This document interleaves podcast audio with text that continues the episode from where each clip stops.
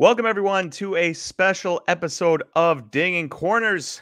Obviously, opening day is Thursday, but we wanted to get out a special episode with predictions for the year before the season started, not while the season was going on or a day after.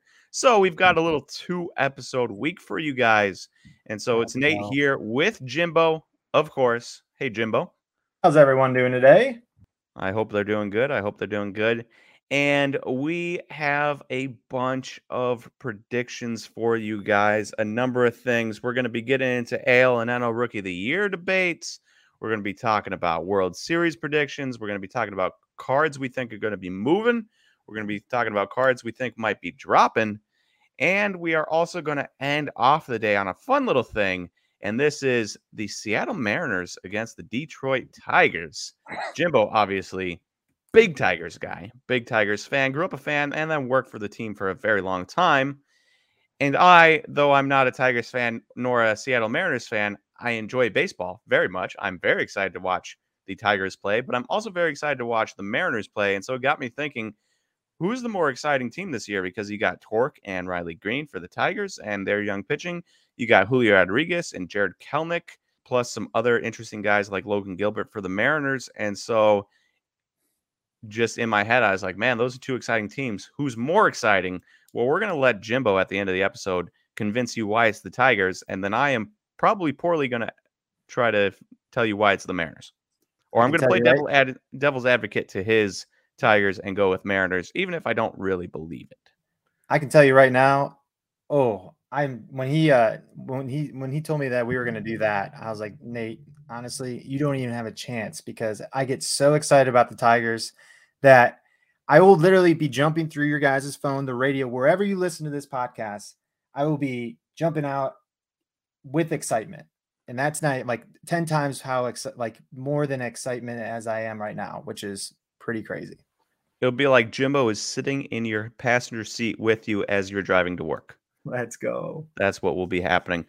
All right, everyone. Before we get into the brunt of this podcast, wanted to talk to you about our whatnot stream on Wednesday. So we are running a opening day eve whatnot stream. We will be having endless amounts of singles, endless, endless amounts of singles, and we will also be repping a little bit of top Series One, a little bit of Topps Heritage, and some Topps Chrome Update Sapphire, I believe um, going Jarred Kelenic hunting. So we should have like a box of each of that in case anybody wants packs. Otherwise, we'll be ripping through some singles, getting ready, getting hyped up for opening day on Thursday. So please, if you are around Wednesday night, 5 p.m. Central Time, join us on the Slab Stocks Whatnot and talk baseball with me. Tell me what you guys are excited about. Tell me what you guys aren't excited about. Give me your predictions for AL and NL Rookie of the Years. Give me your predictions for the most disappointing player out there. Give me your predictions as to why the Brewers are going to win the World Series. Uh, anything you guys want to talk about, I would love to talk about with you on Wednesday, 5 p.m. Central Time on the Slab Stocks Whatnot page, where we will be selling singles and we will be ripping packs. Uh, hope to see you guys all there. Well, Jimbo, let's get started have about an hour here, so uh, we'll get we'll get going. We'll see how long it takes. A pretty strict cutoff because I've got the YouTube live tonight. We're recording this on a Monday. You'll be listening to this hopefully on a Tuesday or Wednesday before opening day on Thursday. But first and foremost, let's start off with the big news. And the big news is this young guys are playing. Now, obviously, the MLB and the MLB Players Association agreed that if you play a young guy and right away at the start of the season and they do well, you'll get some form of compensation down the line in form of draft pick compensation for like the first 3 years. How that works, we don't know. I don't you know, I don't really know anything about it, but I'm assuming that the idea for the Royals is you call up Bobby Witt, you lose that 7th year, quote unquote 7th year, but hopefully you get maybe 3 draft picks in that time because he's played really well and it pays for itself. The the three extra players pay for the one year of Bobby Witt down the line. So, with that in mind, um, Bobby Witt, Julio Rodriguez, Spencer Torkelson, all up to start the year. On the National League side, uh, Hunter Greene, maybe CJ Abrams, guys like that. Not as many, not as many NL rookies being called up instantaneously. Joey Bart should be up though, and uh, and then you have like Riley Greene and Adley Rutschman, guys like that that are injured that would have been up right away that will be coming up shortly afterwards. So we're gonna have crowded rookie of the year races. So we're each gonna give our prediction of who and why for AL and NL Rookie of the Year. And since Jimbo is an AL guy through and through, though he did work for it, was the coach on the Diamondback staff, so he's kind of an NL guy too. Nah, it never no, felt, not it at all. Felt, it never felt right. I like it. Well, Jimbo, give us your probably very, very biased AL Rookie of the Year pick. Well, yeah. So this was tough because I was looking at the list. Like this year is going to be just like kind of how kind of how we predicted it. Like this year, there's going to be an influx of young talent coming up, and it is going to be extremely exciting. Um, but yeah, there's definitely some bias opinions in my in my thought process on on this question, uh, bias and unbiased. I really wanted to go Riley Greene, to be honest with you, mm-hmm. and I am a firm believer in Riley Greene. But if there was someone, you know, who else? Like if I had to put my money on it, I would, you know, either Riley Greene or Bobby Witt. Um, because I was looking through this list because there's a lot of factors. Like I, I feel like there's just a lot of factors with um with how all this, you know, with the voting that goes. And, you know, obviously I like Tork, I like Rutschman, I like Julio. There's a lot of great names on this list, but man, watching Riley Greene in spring training, there was only one game that I watched where I was like, oof, that looked bad. Uh, the the first actually the the last at bat before he got hurt, I think he was like uh, he worked the he was down 2-0, faced Gerrit Cole. And Gerrit Cole was was hot. Like he was he was burning through the Tigers lineup. And Riley Greene goes down 2-0. And then uh slaps a ball. I forget where he slapped it at, but he basically he burned it into a triple. And I remember just watching that bat. He grinded a few balls, good eye, and I was just like, dude, this dude, he's so mature for a hitter already for how young he is. He's only 21 years old, which is crazy. Um, so that's my my opinion because there's also another there's two sides, you know, two sides of it where fielding wise, holy smokes, he has improved so well in the outfield. And with in Comerica Park, there's a lot of room to run where there's a lot of a lot of room to uh, to make those diving catches that make the ESPN and, and all that. And I think he's going to have a lot of protection in the lineup, which I'm a firm believer in, um, because I don't. They're not going to. They don't. They're not going to need to put him at you know in the second second spot, three spot, five spot, or anything like that. They can keep him down at the the seven spot, which is the the best spot you can be in a lineup. Personally, uh, mm-hmm. That's where you see see the best pitches. Um, but with Bobby Witt, Bobby Witt has has the flair, the the the just the flair and the fielding, the shortstop, the good arm, the good feeling. But then he also just hits bombs, absolute bombs. Uh, Case think, in point, 480 feet on his first home run in spring training of last year when the hype started just absolutely blowing up. Yeah, like he's got some incredible power which will it translate over? I think it will to an extent, uh, where where he will hit some monster balls, which will be on ESPN. And also, there's a huge factor to this on the narrative, what MLB wants to do, who who they're covering the most, who they're talking about, because at the end of the day, it's marketing. It's marketing for the MLB as well, which I know, you know, there's a lot of high hopes for Julio Rodriguez, but something with Julio, like every time I watch him, and I'm, I'm probably going to be wrong with this. Every time I watch him, I'm like, man, like I don't get the fuzzy feelings about him for whatever reason. But when I see it, like the stats, I'm like, holy smokes! Every time I'm like, give him another chance, give him everybody. Every time I watch him, I don't know what it is. Maybe I just watch him at the wrong times. But I think being at the Mariners also doesn't help. Being on the West Coast, um, but the only thing I worry about Bobby Witt is his strikeout rate because if I I don't think he made it to AAA last year. I forget. He did. Double he A, triple. A. He didn't. He never pitched or pitched. He never played in A, A ball at all. That's right. Okay. I remember he skipped a level where uh I guess we'll see. That's the only thing I worry about Bobby Bobby Witt, but yeah. I mean, honestly, it, it- this race for the rookie of the year is going to be a ton of fun. It's like 10 deep. That could that could all for the AL side. It is. It is absolutely insane. And and the same. The thing you worry about Bobby Witt is the thing I worry about Bobby Witt. There was rum, rumors about his hit tool going into the draft, and to an extent, he's quieted that down. But there's still that fear.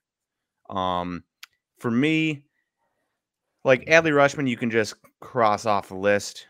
He's going to miss multiple weeks to start the year, and then when he gets in, he's catchers can't play every day, so he's just not going to be able to get make up the extra like 50 games over some of these other guys that he's going to be up against. Mhm. So, so you can cross him off the list. So then it comes down to obviously your Torkelsons, your Riley Greenes, your Bobby Witts, and your Julio Rodriguez. I think it's interesting you bring up Bobby Witt going to be on highlights and stuff, and I agree with that. But the Royals are going to be still a very bad team. Yes. They're going to be atrocious. And for me, if I'm looking at these guys, I'm like, all right, great numbers. If they're all going to have great numbers, I'm going to te- looking at team. So that narrows it down to the Tigers and the Mariners, obviously. And we're going to get into this argument later. But then for me, I look at it and I say, all right, Riley Greene's out a couple weeks, um, four weeks, five weeks, Yeah. They they haven't given a, a strict number on it. Okay. Well, he's going to be out, and I don't know how long he's going to be out. But with this caliber of player, he'll have to come back and absolutely blow up because he's going against the cream of the crop, not just like random Jake Cronenworth and Devin Williams, right? Mhm. He's he's facing some stiff competition. So I do think, for me personally, it comes down to Torkelson and how hot he can hit the entire year compared to Julio Rodriguez. And for me, Tork, first baseman, I'm very happy that they're not using him as a third baseman. Um, that was would have been a mis- absolute mistake. But for me, you got to hit so well as a first baseman in today's day and age to win. I mean, Jose Abreu won a MVP in in the shortened COVID season, right? It Mhm. can happen, but uh, you got to be absolutely unbelievable to win hardware as a first baseman nowadays. And I do think Torkelson is going to be amazing, but I don't think that his stats are going to be all that better than like a Julio Rodriguez. And so I'm looking at the Mariners, and they haven't been to the playoffs since 2001, I believe, 2000, 2001. They haven't been there in forever. The Astros arguably got worse. The A's got way worse. The Rangers got better, but are we thinking that the Rangers are there yet compared to a Seattle Mariners team that won 89 games last year? So, like, the Rangers got better, but the Astros got worse. The A's got way worse. And the, um, you know, the Angels are still like an injury away from being irrelevant again because they're super, super, super, super top heavy. Like usual, yeah. So for me, I'm thinking the Mariners make the playoffs for the first time in 20 like 1 years. I'm thinking that plays a good narrative for Julio Rodriguez and on the player himself on Julio, he obviously he blew up this spring training, 34 plate appearances in 12 games. He hit 419 with a 471 on base and 839 slugging, four doubles, three home runs, three stolen base, uh, three walks, nine strikeouts. So obviously, spring training stats take them with a gigantic grain of salt, but he's got an amazing bat. Everyone knows that. The things that were kind of iffy were his base running and his fielding. Well, he's kind of pretty much worked on those, and he's worked on those hard to the point where he's probably an average to maybe a little bit better outfielder and probably better than average uh, sprint speeds. So for me, if I'm looking at it, I'm saying, all right, this dude has worked on his weaknesses of his game, but he's also got an amazing eye at the plate, insane power, a good bat to ball feel. I'm choosing this guy that's going to lead his Mariners team to the playoffs for the first time in 21 years. So Julio Rodriguez is my pick. I like it. I, I honestly, it's it's going to be so exciting to to see that race. It's, I don't think you can go wrong with any of them Mm, at this I'm, point. I'm I'm going to watch a lot of Brewers games, obviously. as a Brewers fan, and I love watching Brewers pitching. You know, appointment TV anytime Corbin Burnes or Brandon Woodruff or Freddy Peralta on the mound. But uh, I'm also going to end up watching a lot of Mariners, a lot of Tigers, and a lot of Rays because I just I have to watch these young guys. I have to watch the young Tigers pitching and Torkelson and Riley Greene. I have to watch Wander play, and I have to watch Julio Rodriguez and Jarred Kelenic to an extent. Shout out Wisconsin. So uh, it's going to be a very busy, busy summer MLB.TV wise for me. Well, that sounds like a good time to me because that's all I do is flip from uh, watching game to game. So I love it. It's amazing. Well, let's move on to NL Rookie of the Year. Maybe we, this one will not be nearly as interesting, um, mm-hmm. not nearly as hard fought. But since I'm an NL guy compared to Jimbo's AL guy, I'm going to go first here, and I'm going with Hunter Greene.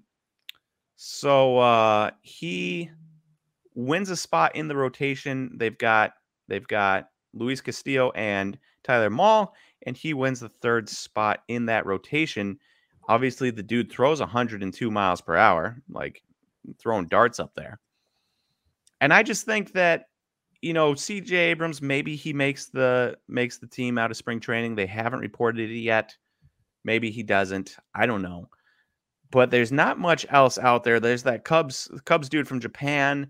Who knows how he does? I mean, that could be a pretty easy NL Rookie of the Year pick, but I don't want to do that either because he signed for huge money out of Japan, was already a professional, so it doesn't really feel like it counts in my mind. So I'm going with Hunter Greene. The nice thing for Greene, uh, yes, he plays in Great American Ballpark. That stinks, but he gets to face the Cubs, not a good team. He gets to face the Pirates, not a good team.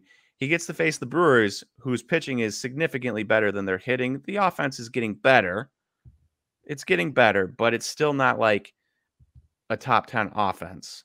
And then you have the Cardinals. And you never know what you're getting out of the Cardinals year to year, but Tyler O'Neill's an absolute stud, and I think he's criminally undervalued. So for me, for me, I'm going Hunter Greene. I think he will have just uh, weak enough a division and just enough chances to win the Rookie of the Year as a pitcher, which has not. I think one pitcher's won Rookie of the Year in the last seven NL Rookie of the Years, and that was Devin Williams as a reliever. Shout out Brewers. Yeah, I like that pick. I like that pick a lot. He was actually the the second person I was going to pick. My my first choice, um, who I've been just every every day I'm getting more and more excited about this kid, Bryson Stott. And I know I, th- I think I brought him up in a past episode. Um, but he is just very impressive where he's not going to be like the wow factor like a Bobby Witt, but he just does everything right. And with the Phillies competing, I don't know if he's going to be on the opening day roster, but I have a feeling he'll be. Uh, I don't think Didi's going to work it work out where I think they might bring Stott up with an injury or you know say hey Didi we're we're going to bring Stott up give him a chance. Um, and he just does everything right. Where I think he he could he could pull it out. I don't think he'll be like a clear cut winner, but I feel like he's going to do well enough consistently that he could win it because you know, I like CJ Abrams, but I'm going to bring up something here later in this episode on why I'm not picking CJ Abrams here. I love Hunter Greene. and I, another factor I like Hunter Greene with is he also was a two-way player when he was drafted where the NL still pitchers still hit. So he might hit a couple bombs this year because who knows? As a, as a as a pinch hitter. Um, well, we, this year, this year the pitchers still hit, right? They still have it. It's not DH universal till next year. No, this year. Oh, it is okay. Then, yeah. Then they might just unless, let them. Unless I am, unless I am super wrong, um, because like the, I don't. There's no chance. There's no chance the Phillies sign Nick Castellanos and Kyle Schwarber. You're right. You're right. No thinking of a different rule that they had that it's not. um, the, the banning of the shift. Yeah, that's what it is. Yeah. So they might let them hit in general. Like they might just keep like even though they might. I mean, the Reds aren't good, so maybe. Now here's here's a question for you on Bryson Stott. Are you concerned? Now that doesn't have any factor on Rookie of the Year votes, but are you concerned that maybe, just maybe, if you are voters and you're looking at a team like a guy like Hunter Greene on the Reds with not much else around him outside of like Jonathan India and late career Joey Votto, um, that maybe it's easier to focus on his numbers than like a Bryson Stott who now has to compete against Alec Bombs, uh, Rhys Hoskins, Bryce Harper, Nick Castellanos, Kyle Schwarber. Like that's a lot of big names in a lineup where all of a sudden a Bryson Stott could kind of, even if he has good numbers as a rookie and it's rookie of the year, not you know best player on your team or anything.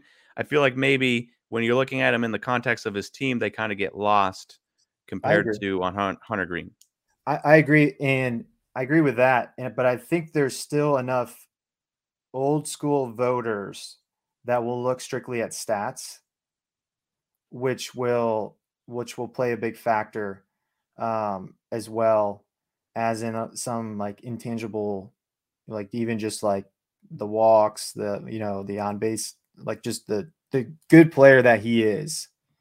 Um, I think that might that might have a little factor as well. Um, okay. But honestly, I, either one of those two, like I, I, I would take Hunter Greene or Stott. Um, I'm not a big fan of Oneil Cruz just because, man, I've seen him chase like like no other at the plate. Wait, no, no, no, no.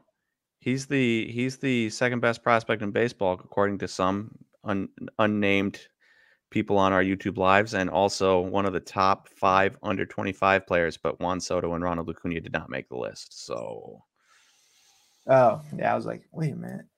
Yeah, I was like, wait a minute. Yeah, I don't know. I mean, when he, yeah, I'm just. I mean, okay, he's got massive, massive, massive power, and he'll be fun to watch, but there's still a lot of risk in in his game. The, he'll get the Vladdy approach when Vladdy was got first called up. They just won't throw him a strike. Yeah, see what see what he chases.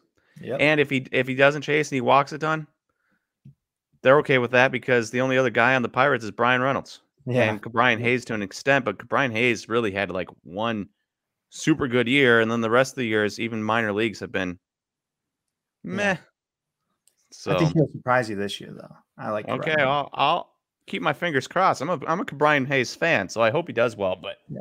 I just I think people are expecting him to be a 900 plus OPS guy because he was his uh, portion of his rookie year, and mm-hmm. I don't think that's the actual hitter that he is. Yeah, but but I could be wrong. Um, let's move on here.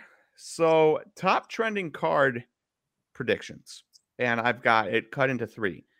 Choose a vet, choose a rookie, and then choose a prospect that you think are going to go up. I don't need card prices or anything.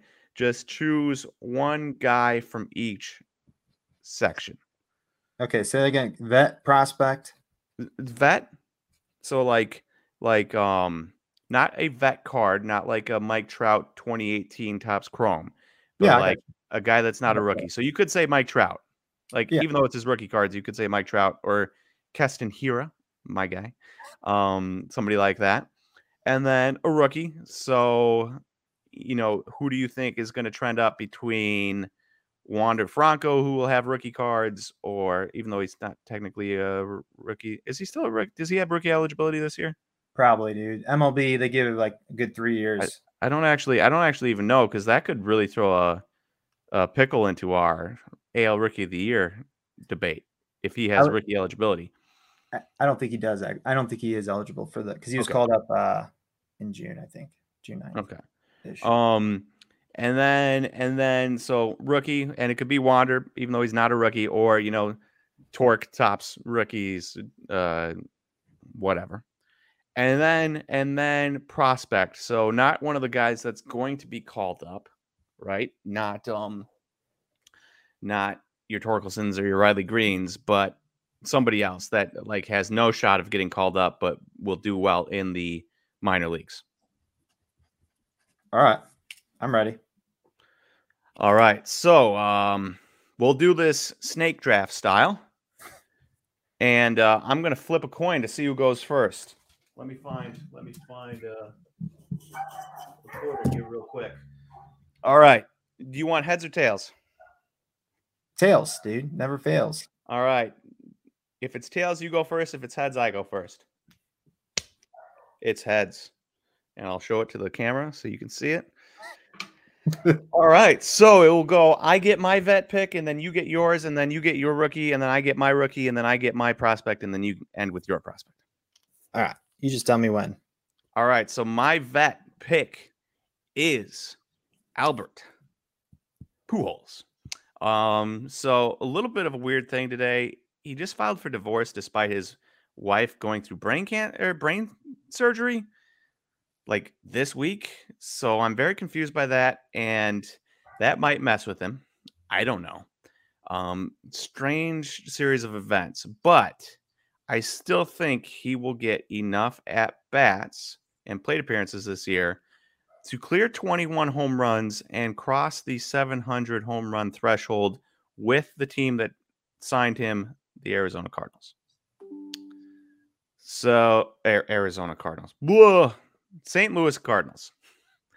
So, obviously, his rookies, 2001, the Topps Traded rookie of him, the Topps Traded rookie of him and Ichiro.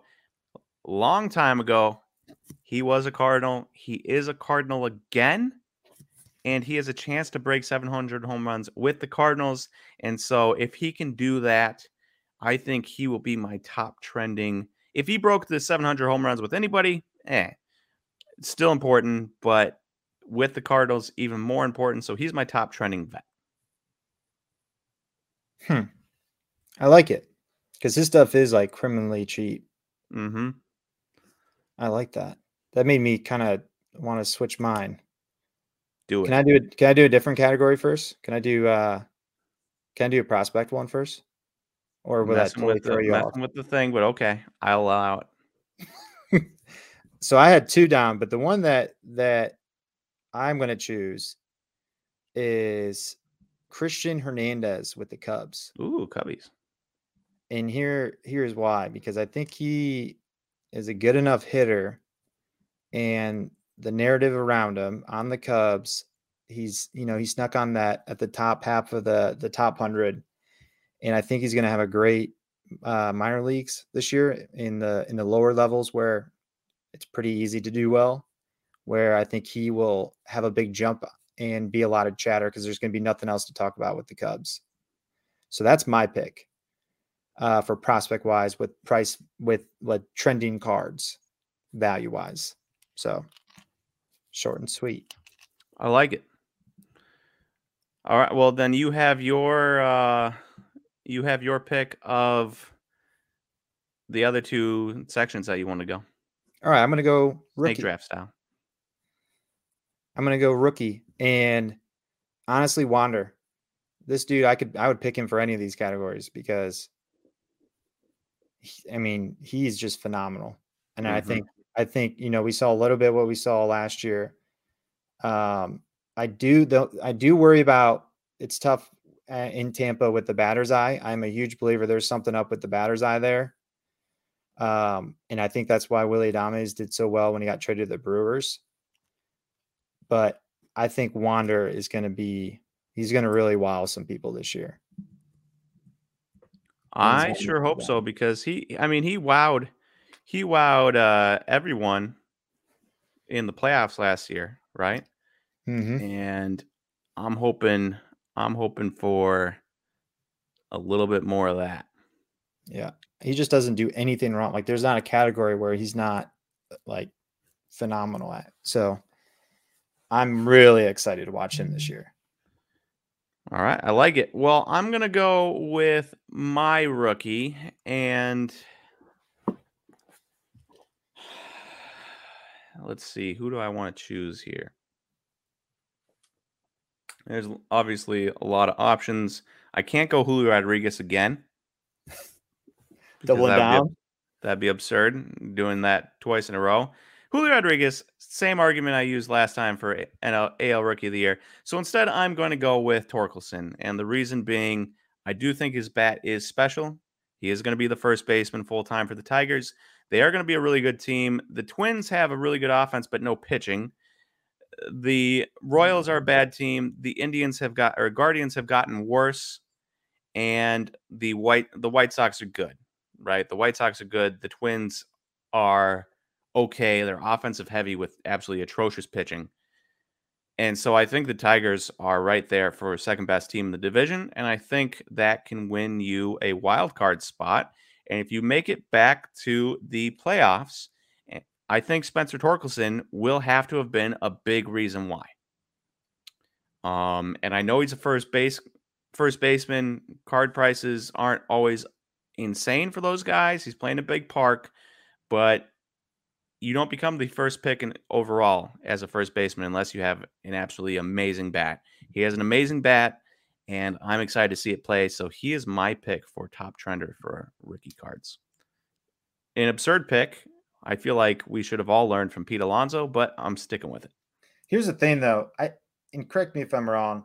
I feel like people don't really think of Tork as a first baseman for whatever reason because they did flirt with him being on th- at third.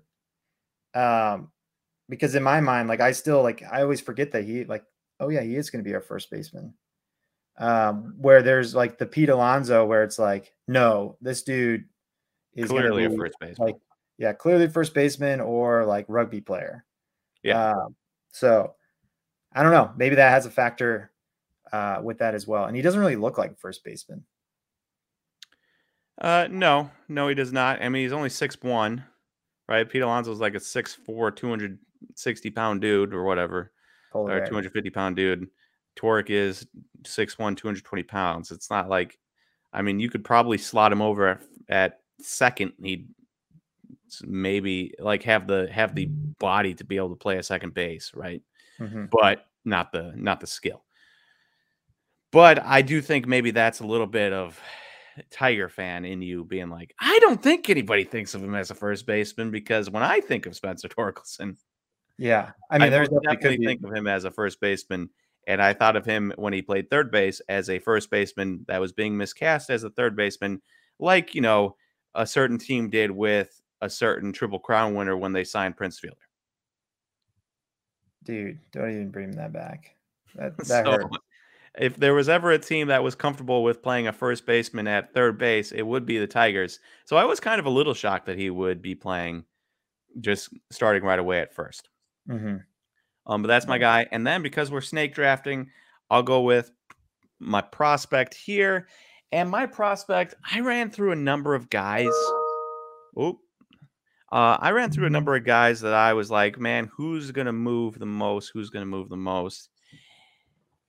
And I think it's I wanted I wanted to go a number of ways. I wanted to go with like a Jordan Lawlar or Cleo Watson. Watson obviously doesn't have a card yet um, because they're young and they're shortstops and they're exciting. But uh, I am going to go with Elly De La Cruz Ooh, with the with the Guardians. from the from the Reds. Oh, So shortstop Elly De La Cruz uh, from the Reds has absurd strikeouts. Last year in 2021, struck out 31% of the time in A ball and only walked 4.8% of the time. But, but he has some big time raw power. We're talking about a dude who's 6'2, 150 pounds, and they give him 80 grade raw power where uh, do you think he'll start off? On Fangraphs. What'd you say? Where do you think? What level do you think they'll start him off at? I think I he'll don't- start an A ball again. So that's one thing too. That's the Midwest. So that's the Day, uh, the Dayton Dragons. hmm Does that play a factor with with that being a tough tough league to hit? Uh, for me and for the Reds, I I I'm not playing like a, a quick a quick move here. Number one, he doesn't have cards yet. It comes out in Bowman, Oh, so I'm not okay. too worried about that. Those cards will start out hot. Honestly, I would prefer him to kind of struggle a little bit there and then get called up to high A. Oh wait, no, high A is that A Mhm. ball. So high A is the Midwest League now. So he'll be starting off. I think he'll be starting off in low A, um, and then maybe moving up to high A. So I don't know. We'll see. I'm still picking him because 80 grade raw power out of a shortstop is rare, and if he can figure out even a a little bit of how to not strike out as much or to Mhm. walk a little bit more and get to that power, I mean, you're looking at a dude who is going to explode up the rankings, and I'll take that gamble. I don't know how Mhm. much his cards are going to be, but I'll take that gamble that he can figure something out. And with 80 grade future raw power, I mean, there's there's power for days, and then there's powers for days and days and days, and he's got power for days and days and days. And so, I'm going with him. I think he's going to explode. Uh, obviously, this is like your this is like your Mega Millions lottery ticket here, as Mhm. opposed to choosing somebody way higher up the list with way better odds. I got you. I like it. Those are the those are the type of players I try and find at this this time of the year. Going into the, the minors, I like it. Need put them Um. The boomer bust. Boomer bust is the name of the game, and a lot of these guys will bust. But if you hit on one boom, you pay for all the bus you ever uh, invested in, essentially. is true. All right, and then for your vet, who do you got? Yeah. I'm gonna go with this one's tough because I had I kept writing down more and more names, but the the vet I'm gonna go with, who is a newly vet, is Lou Bob. Luis Robert with the White Sox. This dude, man, I was so excited about him last year at this time. I'm even more excited about him this year because with his card price, his card price is kind of dipped, which I was I was actually excited for.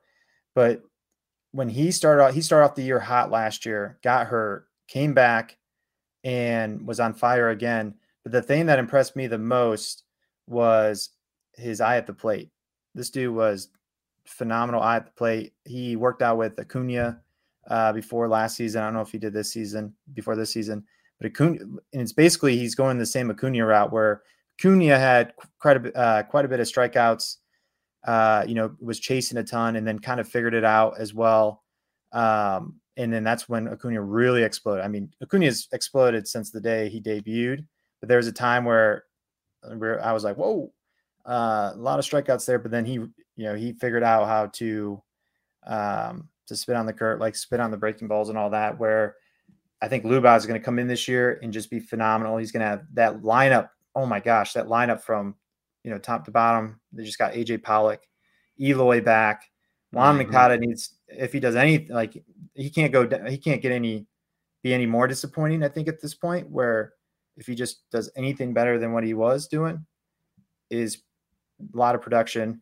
Um, and I'm expecting them to make a pretty good pay- playoff rush. Don't forget about Tim Anderson, Andrew Vaughn, Jose Abreu. Oh yeah, I mean that whole li- I yeah I could have just named them all. Like they're that whole lineup is just phenomenal. Now, now to be fair, to be fair to um Yoan Moncada, obviously at 263, 375, 412 slugging last year, like uh, a 787 OPS is not like spectacular, but he plays really, really good defense at second base. And if you add a 787 OPS with good defense and an on base percentage that is 375, like Sure, 787 OPS. It's not like anything to write home about, but it is nice. I'm glad you brought that up because I didn't mean it like where he's not a good player. I there's so much talent with him where I think that's his floor because he I forget what year it was. He was phenomenal. And then uh it was during the COVID year where he actually got COVID. And when he came back, he struggled big time. And he came and he he said publicly, like he goes, I don't know what it is. Like I I lost my energy, like and like lost everything. And I was like, man, this dude was on fire. Cause I Yoan Moncada, I've been a huge fan of. I draft him in my fantasy leagues every year. I just feel like he is he hit his floor. I don't think he can get any lower than that. Where Mm-hmm. he's like a three, he could be a 320 hitter, 25 bomb, over 100 RBIs all day long. I feel like, especially in that lineup. Yeah. I mean, he had 25 home runs three years ago. Now, of Yeah. course, that was 2019 in the middle of the um, juice baseball era. So take every every single home run total you see from 2019 and take it with a giant grain of salt. But that I, I like it because that lineup is absolutely stacked. And you know, Tim Anderson's forgotten about to an extent. Jose Abreu's kind of forgotten about. Andrew Yeah. Vaughn is forgotten about. Top prospect. Um, and then they have they have other guys, uh, Jake Burger and um, uh, I feel like they have a catching prospect that I'm just not thinking of right now. Well, Um, this is uh Gavin she- Gavin Sheets. I forgot about Gavin Sheets. Like they got a bunch of other like bigger named maybe not big name guys anymore, but bigger name when they were drafted, guys that are at least coming up to the majors and can give them at bats. Mm-hmm. So uh, I like that pick. I like that pick. So Lou Bob, you know I'm a big fan. You're a big fan, and I'm expecting big things from him. Uh, one one thing here, real quick, and then we'll have to speed up just slightly. Is I'm going to play devil's advocate again on, and you said you know the eye at the plate is incre- in, improved, and you are correct. 20% strikeout rate compared to like 31% the year before or whatever. Um, that is a drastic improvement. That being said, his walk rate got cut in half, went from 8% to 4%. Are you worried at all that uh, he is striking out less, 20%? Like I'll take a I'll take a 4 or 5% walk rate if you're only striking out 20% of the time. I'll take that. But are you worried about it at all? Not at all because he's a guy where I'd rather I'd rather him take a chance at a good pitch than to eat a pitch. Okay. Like like a Joey Votto, I want him to eat pitches all day long. A Lou Bob, I want other people to eat pitches so Lou Bob gets the good, you know, so he can swing at the good pitches. Where um, there's certain guy where I know it's like such a, you know, gray area with that. Um, but when I say a good approach at the plate, where he he's getting he's swinging at the balls that he should be swinging at, is really what I'm getting at. All right, I like it. I was just I was just checking. I was just uh for argument's sake, giving a like giving an op- opposite opinion, I guess. Um, and don't get me wrong, I love Luis Robert. I think he's amazing. Um, I'm not overly concerned about the cut in half walk rate, like you said it. I'd rather him swing and do damage because he does damage when he makes contact instead of uh, uh, purposely fouling off or wasting pitches or anything like that, or watching strikes come right down the middle. Mm-hmm. I remember last year watching him. He turned a single into a double, stole third. Uh, whoever was behind him pop popped out to right field and scored. And when I saw that, I was like, dude, this dude is so much fun to watch too. Mm-hmm. All right. Well, we will we will speed this up just slightly because we are already at 41 minutes somehow, some way. Uh, these things always just go so quick. Like you start talking, you look up, and it's been 30 minutes, and I could swear it's been like five. So we're going to move on to top MLB player to switch teams during the season. And um, we'll let you go first, Jimbo, if you have any one player. Don't mm-hmm. no uh, only one. This will be this one will be fast. Carlos Correa, he shouldn't even be on the Twins a good contract. He can opt out early. He'll be gone. He should yeah. be. you think the Twins? You, are saying Twins third place at best in the AL Central, and that they're going to be cutting bait with some of their good players to get prospects in. Oh yeah, because you know they made some interesting moves this this uh, off season, but a lot of them were like fringe for Sonny Gray. Yeah, where traded for Gary Sanchez. Oh yeah, I wouldn't even want Gary Sanchez on the, on my roster. The the problem with the Twins is that every single year they're like, all right, what's our weakness? Not offense. All right, how do we how do we improve our team? We add offense. We'll just outslug them to death. And that just doesn't work when you make the playoffs. What works is pitching in the playoffs. You can have as good of an offense as you want. It doesn't work in the playoffs most of the time. And so the Twins are going into the year with Kenta is injured, so it's going to be Sonny Gray, Joe Ryan, a rookie, and um feel like there's one other guy that I'm just not thinking of, but their rotation's atrocious, their bullpen's atrocious. And it it you know, they might have a really good offense and Carlos Correa is a good defender at shortstop, so that does help. And I don't know how Gary Sanchez's pitch framing numbers are. Maybe they're good and that will help. I don't not oh, good at all. Horrible. Dude, he's just horrible.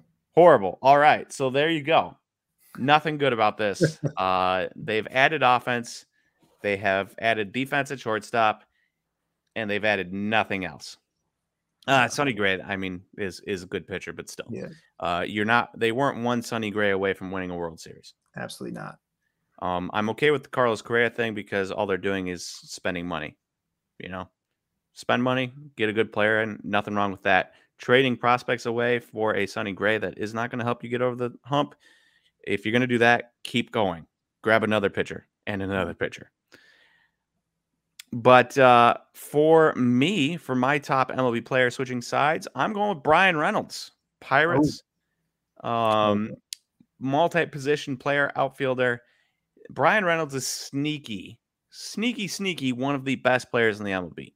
A lot of people that don't pay attention to the Pirates or the NL Central would not realize that. They'd say Bryan Reynolds. Maybe some of you have never heard of him, and or maybe some of you have heard of him but didn't realize that he was like a six to seven win player last year uh, by wins above replacement. Bryan Reynolds is incredible, and Jimbo is showing me a Bryan Reynolds gold, Bowman Chrome gold. It's so funny you brought him up because I bought this last week because I think Bryan Reynolds is going to have a great year and get traded. I completely well, forgot about him. He's nice going to have a great year because this dude, he's a stud but he he got traded in the Andrew McCutchen deal to the Giants a couple years ago.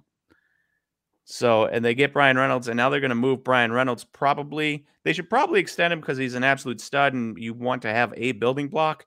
But if he gets traded, he will command, he will command a team's top prospect. Like if if he went to the Tigers, goodbye Tarik Skubal type of thing, and extra pieces. That's how good he is. So I don't know if he I don't know if he'd fetch you a top 10 prospect, but anybody past the top 10 is up for game. And if you're giving him like a number 25 prospect, you better be throwing in a number like 85 prospect and then some lottery tickets. That's how good Bryan Reynolds is. So that is my pick for a trade. And I like that pick a lot. Moving from the Pirates to a big team, and you're doing this right, Jimbo you get some nice Bowman Chromes of Bryan Reynolds, and you wait for him to get moved from the Pirates to the Yankees, the Pirates to the Cardinals. Not that the Cardinals would ever, they'd never do that deal, but you get my point. You get him to a bigger market, and literally almost any market is bigger than Pittsburgh. Uh, could do absolute wonders for him. All right. And with that, we will do top ranked prospect to switch hands. Um, I'm gonna go one that I think I think CJ Abrams. Really? Yeah.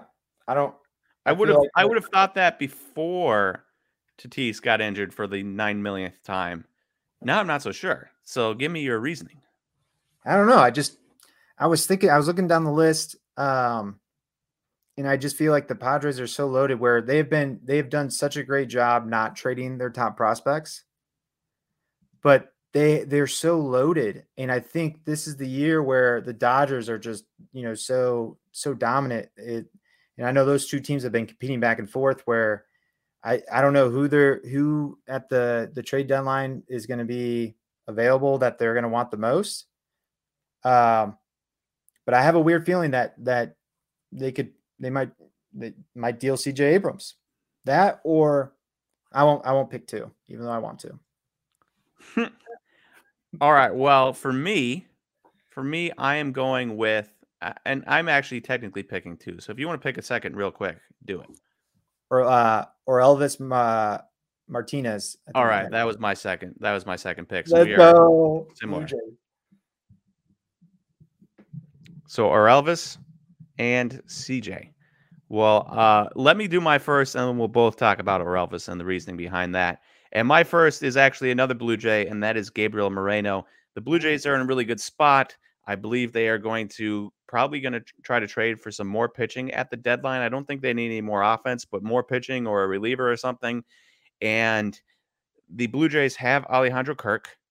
They have uh, Danny Jansen, and they have they just yesterday, just yesterday, traded for Zach Collins for Reese McGuire. Um, and uh, Zach Collins is yet another catcher, former first round pick, second round pick, something like that. Big, Big dude. And so you have three guys right there that can be catching in the major leagues. And then you have Gabriel Moreno, who is the number seven overall prospect and a catcher. So I got to imagine that they are going to be moving Moreno for pitching help. Um, would be my guess. And then along the same lines was Elvis Martinez because you have Cavan Biggio and Jordan Groshans and uh, Bo Bichette and um, Matt Chapman and Vlad Guerrero Jr.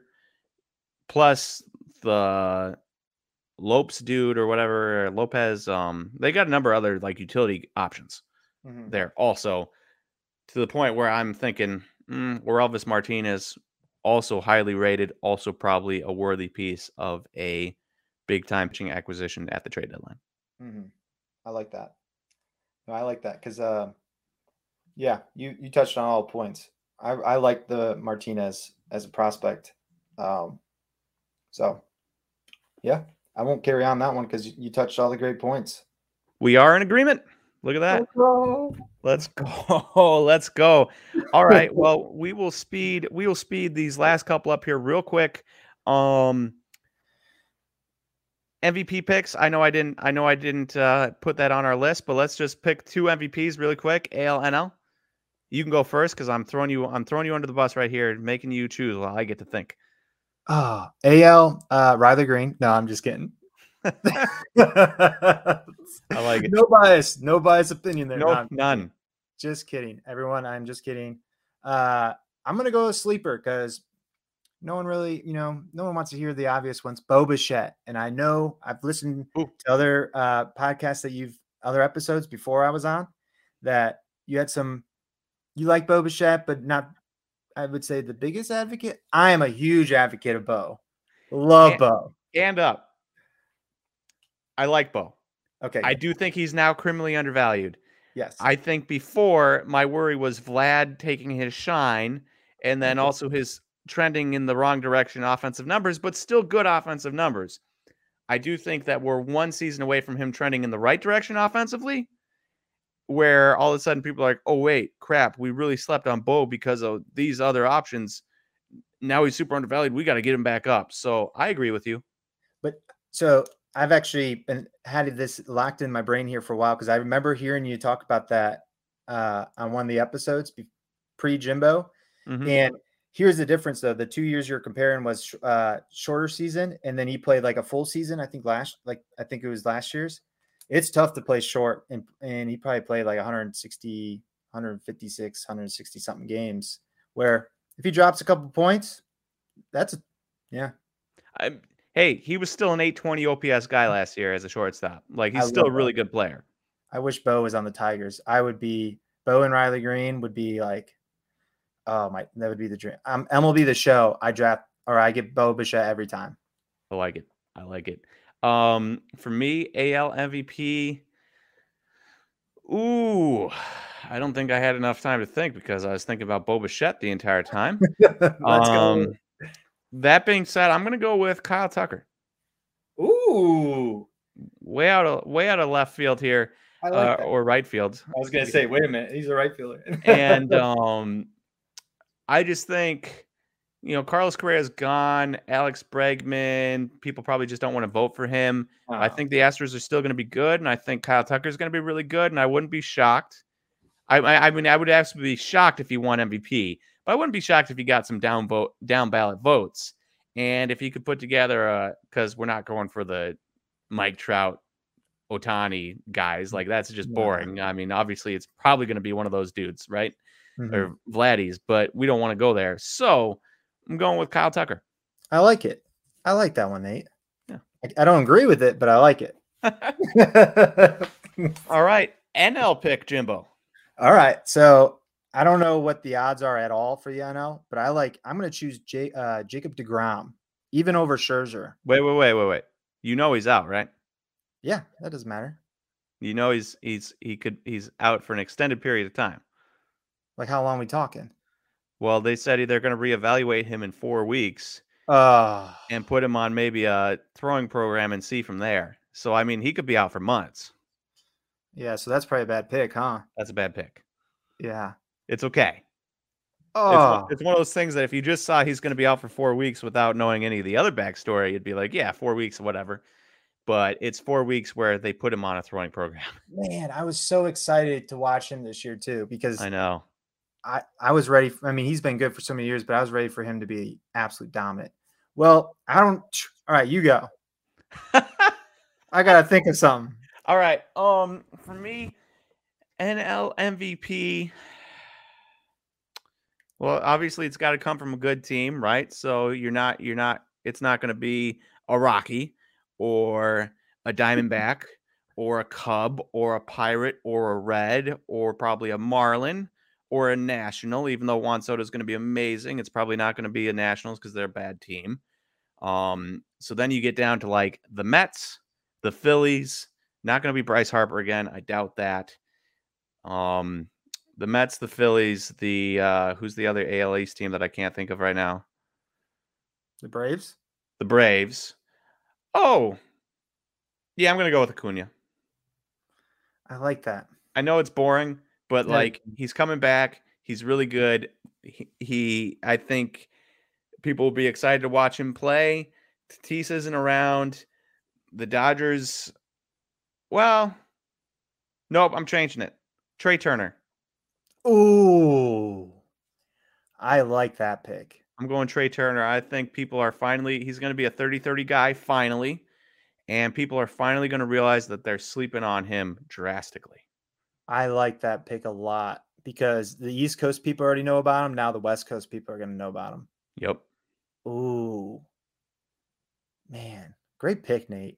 Usually, I, you know, we- I've been a big Trey Turner guy for a while, so I'm I'm happy Yeah. to even though he's a Dodger, I'm happy to prop him up. I saw him uh, when he was in the minors. When I was with uh, the South, with South Bend, he was unstoppable. Unst- absolutely, he was a video game, dude. and a Um, little a little fun fact about Trey Turner. I don't know if you remember this, Jimbo, but he was the reason why you can no longer player to be named later draft picks. Wil Myers, Was that the Wil Myers trade? yeah, because Couldn't remember He who was for. he was actually playing for the the Tin Caps, which was the Padres farm Mhm. system. And while that trade already happened, and I remember like I was thinking back, I was like, Trey Turner was the Nationals. How did that happen? And I looked back, like this was years after. I was like, oh, that's why he was with the Tin Caps. But Can yeah, you imagine? Can you imagine being the Padres right now and being like, they got Wil Myers. I think they got something else, and then they gave up um the pitcher whose brother was also in the MLB. I can't remember his name now. I don't think he's on the Nationals anymore. And then and then Trey Turner, and you'd much rather have Trey Turner instead of Wil Myers. Joe Ross, Joe Ross. That's right. That's right. Yeah. Tyson Ross. Tyson. They had Ross, Tyson yeah, Ross, didn't they? Yeah, The Padres did at one point. yeah. But who knows? Maybe uh they got Tatis for James Shield, so I don't think they're too. No, but could you imagine Trey Turner and Tatis same infield? It would be amazing. But yeah, I like that pick a lot. And I'm not just trying to stall to to choose someone. Man, I I would uh, so I would love to go Juan Soto, but that's boring. Um, honestly, I'm gonna go Max Scherzer. wow, so so you moved one one pitcher down the depth chart there. Well, actually, I had yeah, they're they're both like just workhorses. But I I gave Degrom. I I originally picked Degrom because I thought people weren't like were going to be more excited about Max than Degrom, but Degrom was going to outshine Max, which made made him look even better. But Max, now that he's a like a he's going to be the only one there, people are going to see how good he really is. But if I like Degrom was there, he would be better. I like it. And That's and Scherzer is really are. good. That's really good really good. Even at the age of 38 coming up, he's still going to be amazing. So, And he's I like that pick. pitching in Citi Field. Oh my gosh, it's not even gonna be fair. Yeah, huge huge park. It'd be like pitching in Comerica again. Yeah. yeah. Um, well, let's move on to World Series predictions. Give me just uh, two teams, one AL, one NL, really quick. Who wins? You go first. All right. Um, I'm going Brewers because I'm a sucker, and we're gonna go Brewers against Red Sox, and we're gonna go Brewers out on top. And I choose the Red Sox because, um, they're the first team that came to my mind from the AL. So there you Oh. have it. Oh, this is tough, but I'm gonna go Blue Jays. And then I'm gonna go Mets. Shout out my buddy over at uh, Kev with uh, who's going to be opening our New York Road Show. He's a huge Mets fan. I'm going to go those two teams, and I am going to go Blue Jays win. Mm. I like it. Hey, I like, I like, that. I wish I'd picked the Blue Jays instead of the Red Sox, but I picked the Red Sox, so I'm yeah. sticking with it. So those are mine. Love it. And of course, if the Red Sox make it, that means they'd have to have three AL East teams in, with the Red Sox getting the second wild card, which means the Tigers wouldn't be getting the second wild card. A whole bad thing. So I'm going to actually detract. I'm going to detract my pick. I'll allow it. And I'm going to go with the Rays instead. Rays are good, man. So there you go. And then lastly, we're going to end off with this, and we don't have much time. So, because ah. I, I do have that YouTube live coming up here. So we're going to end off with this Mariners, Tigers. Who's more exciting? And I'm going to start with the Mariners, and I'm going to let you go on and on and on about your beloved Tigers. Sound good? Mm-hmm. All right. Why the Mariners are exciting. Case in point Julio Rodriguez, Jarred Kelenic. Now, Jarred Kelenic's been absolutely atrocious in spring training, but you never know. Might might pop off. Mitch Haniger's got 30, 40 home run power. Kyle Lewis, when he's healthy, is an absolute star in the field and at the plate. So that's like four guys right there that are really exciting. And then you have Evan White, the best defensive first baseman in baseball. And if he can hit a lick, will be super interesting. You got Cal Raleigh, who's a really interesting offensive catcher, um, along with Tom Murphy. Shout out. Uh, and then you have um, JP Crawford, who's silently just been a very steady, like three win player this entire time. And you traded for Eugenio Suarez and Jesse Winker.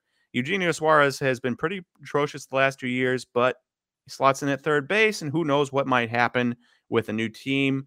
And then Jesse Winker quietly 950 OPS last year, best hitter on the team by far. Now, how much of that is propped up by the Reds? I don't know. How or Great American Ballpark? I don't know. We'll find out. But there is a ton of interesting, interesting pieces, and they have the good mixture of the Jesse Winkers of the world with the Julio Rodriguez and Jarred Kelenics of the world, the young young guys with the really good 28 year old guys with the also very solid JP Crawfords and stuff. So their offense is going to be really good. And then you go to their pitching, and they signed Robbie Ray, and I didn't love that deal uh, at all. But they have their ace, and then they have Marco Gonzales, who's really good. They've got Logan Gilbert, who's really good. I don't know where they're going to go from there, and I don't know where they're going to go with the bullpen. I mean, Justus Sheffield might be a starter. Who knows? But um, they've got a decent front two, not spectacular, not spectacular, but decent. And then we'll see how Logan Gilbert does. And they've got guys like Emerson Hancock that can be coming up at some point. Who knows? But that offense should be really good. The pitching could be interesting. They've got pieces that they could use to trade for pitching at the trade deadline. And so I really like them. Now, rebuttal me because I really yeah. didn't do a good job of selling my even myself on the Mariners outside of really wanting to watch Julio Rodriguez and Jarred Kelenic play. Yeah, I mean, I applaud you because making the Mariners sound exciting is very tough to do. So I applaud because you did make them sound very, you know, exciting. But be ready to not be excited because I'm about to talk about the Tigers. So where do we even start? So the Tigers this offseason you know, they didn't make the the biggest splash. Everyone thought they were going to go out sign Carlos Correa, Corey Seager, one of those. Um, but they made some sneaky picks, sneaky picks that get you, you know, they're the intangibles is what I just keep preaching over and over. Where the like the the pure the purists of of the the baseball world just are super pumped about. Javi Baez strikes out a lot, strikes out a lot, strikes out a lot, yes, but he hits bombs when he does but his fielding alone, his fielding is exciting. If you remember, is the World Baseball Classic, him celebrating before the ball even got there, uh, when uh, you know that stolen base to, to second, stuff like that, very flashy. Um, where he is going to make everyone in the the infield better. He's going to make Tork look better because he's not going to be you know throwing throwing over his head, bouncing balls at him. Like he's gonna be, he's gonna, it's gonna be easy, easier for Tork. Um, and then there's some nice pieces with the Tigers. You got you got Candy over at third, um, who actually had a really sneaky year last year. Uh, then you have the outfield. You have and by Candy he means Candelario. Yeah, former sorry. Cub. Former Cub, yes. In the Nick Castellanos deal, right? Yeah, you're right. Um, and then you we got you know back back at the uh behind the plate we have a nice young catcher or not young catcher Tucker uh Burkhart that Barn, was Barn, Barn. Barnhart. Sorry, Yep, I'm go. thinking of my buddy Burkhart. Shout out Derek. Uh, he Gold Glover, but he can handle a pitching staff, which is huge. Like I don't give like I don't care about what he hits. You know, whatever he does at the plate is just sprinkles on the cake. He's going to be handling our pitching staff with Eduardo Rodriguez. Inflated ERA the last few years, but if you watch him pitch and you ask any baseball player that's ever or any any Red Sox player, anyone that watches baseball, if you ask them about Eduardo Rodriguez, this dude is a complete pitcher. Um, and he's going to eat up innings for our young guys, keep our bullpen fresh for our young guys so they don't have to go deep in games. And the young guys, I mean, Casey Mize, Skubal, Matt Manning, all electric arms, where behind the plate with Tucker, he's going to be calling the games, framing it up, keeping people close uh, on the uh, base paths, everything like that. So it's only going to help the pitching staff. Then, oh man, there's just so much excitement. You got Miggy, milestone, like he's going to be breaking milestone one after another, uh, which is, I mean, to me, the greatest hitter of all time that I have ever seen. Very close to Albert Pujols, which because of my biased opinion, I'm going to go Miggy. But really, I on opinion unbiased, I would go Albert Pujols. Um, but there's there's that. So that's really exciting because Detroit Tiger fans, like we're that like we could have no one else on our team. If we have Miggy, we're happy. Um, and then you have Tork, who we already know about Tork. I won't even go into that. Then we have Riley Greene, who's gonna come back. Like he's gonna come. He's not gonna be on the opening day roster. He's gonna be coming later. So we're gonna be all excited about Tork. And then it's gonna get a little stale because you know what can what do you do for me now? Bring up Riley Greene, bring the energy again. Those two are best friends where they are just fun in the dugout. They are literally best friends. They drive together to the ballpark, live together, all that fun stuff. And the, oh man, there's just so much more. But I know we're running out of time. And they're going to be competing. They're going to be destroying the Twins. They're going to make Bobby Witt like they're going to be striking Bobby Witt anytime he comes to the 313 in Detroit at Comerica. It's just going to be a great time. I like it. And you've got you've got a couple guys, um, Joey Wentz, Dillon Dingler, guys like that that could definitely be that could definitely be making their debuts this this year. Um, could be uh could be Reese Olson. Reese Olson, former former uh, Brewer, pretty good, pretty good pitcher in the Brewers franchise. So you got some Ooh. guys uh, that could come up after all these exciting guys and just fill in the gaps. Not stars by any means, but filling in the gaps and being interesting. One one last one too is uh, got the best closer in free agency, uh, Chafin, You guys, San Andrew Chafin? and he looks like a Detroit pitcher. He, it's Todd Jones 2.0. So let's did go. not- I did not know that. Well, I think you've sold me. And, and tell you what, while it's disappointing that Riley Greene's not going to be playing right away, we can tune in, focus on uh, the young pitching and Tork, and then Riley Greene comes up, and you're right, revamps that uh, offense a little bit and adds to the excitement, and should be a really good time for me. I'm watching both the Mariners and the Tigers for sure, but I do think because of the fact that you have two premium premium prospects coming up, along with all that young pitching that pitched last year, uh, definitely definitely takes the cake for me. The young pitching, I'm a Brewers fan, so it's it it was always offense, offense, offense, and then last year I finally saw what just dominant pitching can do for you. Mhm. Um, and you don't need a dominant offense at all. Well, if you guys if you guys turn into the Brewers 2.0, which I really think you could, um, maybe not the bullpen, but uh, because the Brewers just seem to have a magic touch where they grab anybody and turn them into absolute studs. But you take you take your young three. If they turn in really good years, Eduardo Rodriguez turns in a really good year, and whoever you've got in that fifth slot, um, just eating up innings, could have a four or five ERA, could have a five ERA if he throws five ERA and eats up 200 innings. Okay, hmm it's Michael Pineda. Uh, oh. remember who's a goofball, so he's fun too. I love that. I love that. So I'm excited. I'm excited to watch them. I'm also excited, obviously, to watch the young players on the Mariners, but the young pitching for me gives the Tigers the edge for sure. Let's go. All right, Jimbo. Um, one more minute here, and then I better hop off. So, any last words before the season starts? All I can say is that was a lot of fun. Let's do it again.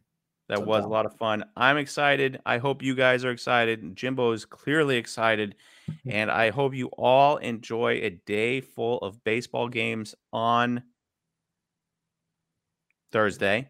And then last thing, last but not least, Kansas, North Carolina ah. tonight. I'm recording this before the fact. I do not know. You're going to be listening to this after. I don't know if my beloved Kansas Jayhawks have won or not yet. So hopefully you've made it this far. And I'm just going to say Kansas winning the whole thing tonight. And if I'm wrong, oops. So there we go. All right, Jimbo. You have a good night. You Everyone too, else, enjoy your Tuesday, and we will talk to you again next time. See you, everyone.